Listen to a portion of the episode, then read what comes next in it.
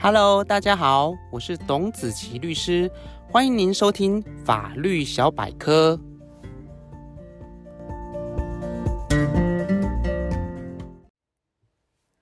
各位听众朋友，新年快乐！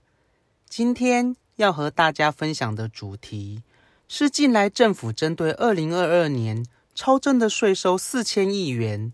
准备就其中的一千亿元。普发全民红包六千元的相关法律问题。虽然税收超征这个名词听起来充满了原罪性，感觉像是政府以巧立名目或其他的不法方式，向人民多课征了不当税收。但事实上，政府对人民课税，除了要有法律的依据之外，要收多少税，也必须在年度开始之前，先行以估计的方式编列预算。而所谓的税收超征，是指国家实际收到的税收超过所编列的预算数。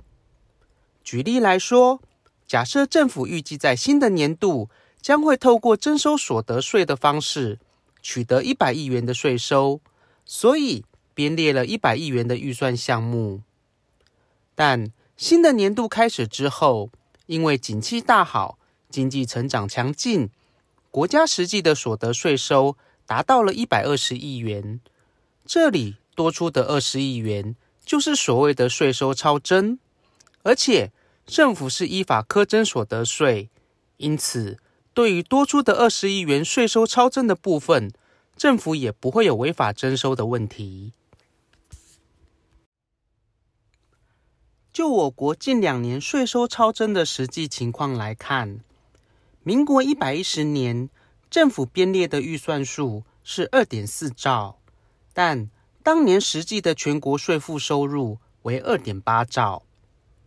到了民国一百一十一年，政府编列的预算数是二点七兆，但当年实际的全国税负收入为三点二兆。近两年税收超征的金额，都有四千多亿元。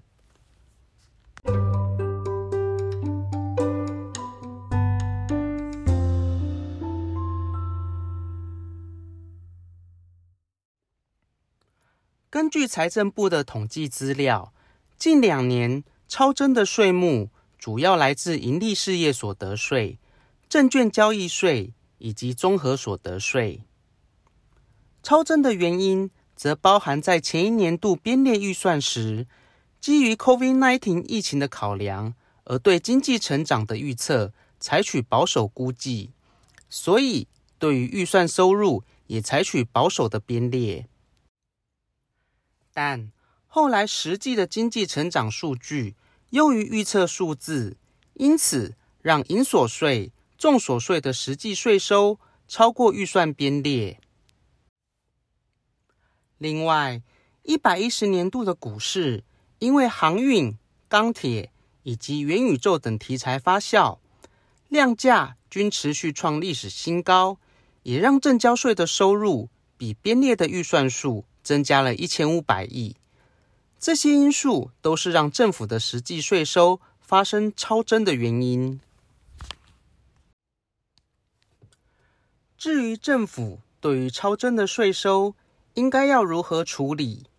是不是应该直接退税给人民，或者应该直接普发现金刺激消费？事实上，依照预算法的规定，对于超征的税收，都必须先纳入国库统筹运用。统筹运用的方式可以包含政府在将来的预算编列以及执行上减少举债，或是依据公共预算法的规定，对于现有的国家债务增加还本。因此，目前舆论讨论热烈的运用方式，无论是退税给人民或者普发现金等，都不是在目前预算法规定的选项之内。所以，如果要采用前述的运用方式，就必须由政府提出相关法案，送交立法院审议通过之后执行。也因此，政府对于目前准备普发现金六千元的政策，已经在今年一月由行政院提出，疫后强化经济与社会韧性及全民共享经济成果特别条例草案，并送交立法院审议。等待立法院通过之后，就可以开始普发现金。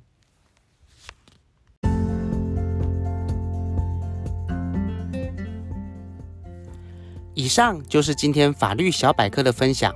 如果您有任何的问题，或有喜欢的主题，欢迎您写信留言给我。如果您喜欢今天的节目，请按下订阅，定期接收最新的资讯。也欢迎您将本节目推荐给更多的朋友分享，让好的资讯可以帮助到更多的人。谢谢您的收听，我是董子琪律师，祝福您有美好的一天，我们下次见。